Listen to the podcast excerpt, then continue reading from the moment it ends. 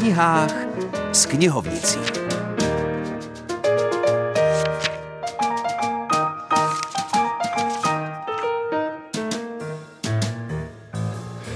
Dobrý den, hlásí se vám opět po týdnu Filip Černý, dnes z knihovny Husitského muzea v Táboře.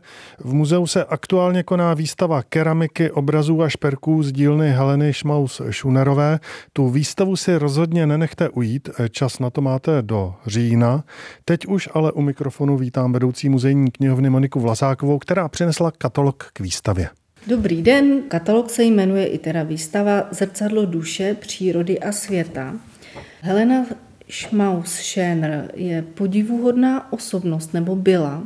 Prožila neobyčejný život. Možná jsme o jejím jméně ještě neslyšeli, ale je to jméno spojené především s Bechyní.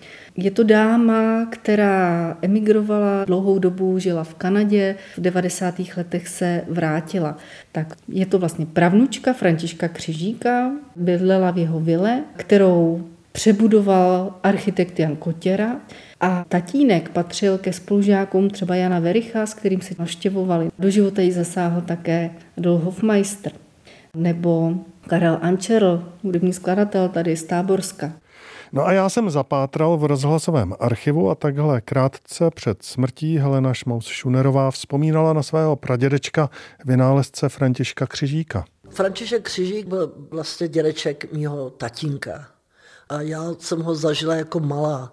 A jediné, co si o dědečkovi pamatuju, že tamhle v knihovně ve fotelu seděl.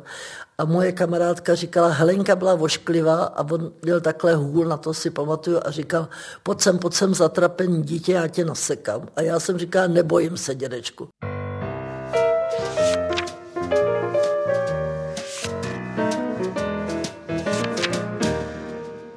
Prokletí domu U dvou růží, to je funglnágl nová historická detektivka z pera Jana Bauera. Aktuálně ji najdete na pultech knihkupectví a já se autora ptám, o čem je. Základní jako princip je, že v domě U dvou růží dojde k vraždě, zemře tam jistý německý obchodník, původně z Norimberka. Je to příslušník rodiny, která se podílela na kolonizaci horkutných, jako dobývání stříbra, na tom náramně zbohatla. Mimo jiný si postavila dům, ten U dvou růží, který vypadal spíš, jako jak tam píšu, jako šlechtický palác.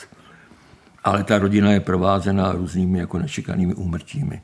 A aby je objasnil, tak požádá královský podkomoří Jindřích z Lipé, který se odehrává v době teda krále Jana Lucemburského, požádá královského soudce Melichara, aby celou tu záležitost vyšetřil. Večeře dál pokračovala za všeobecného ticha rušeného jen pomlaskáváním a cinkáním nožů o talíře.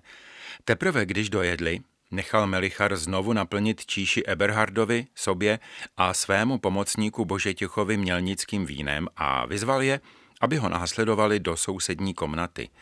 Máš dobré víno, pochválil mok pan z Weisburgu. Dostal jsem od královny Elišky darem celý sud, odvětil soudce a hned dodal.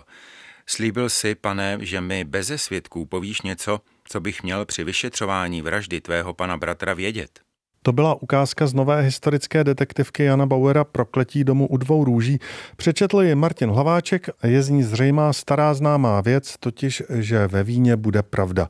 Přinejmenším částečně. Hezkou neděli a za týden naslyšenou.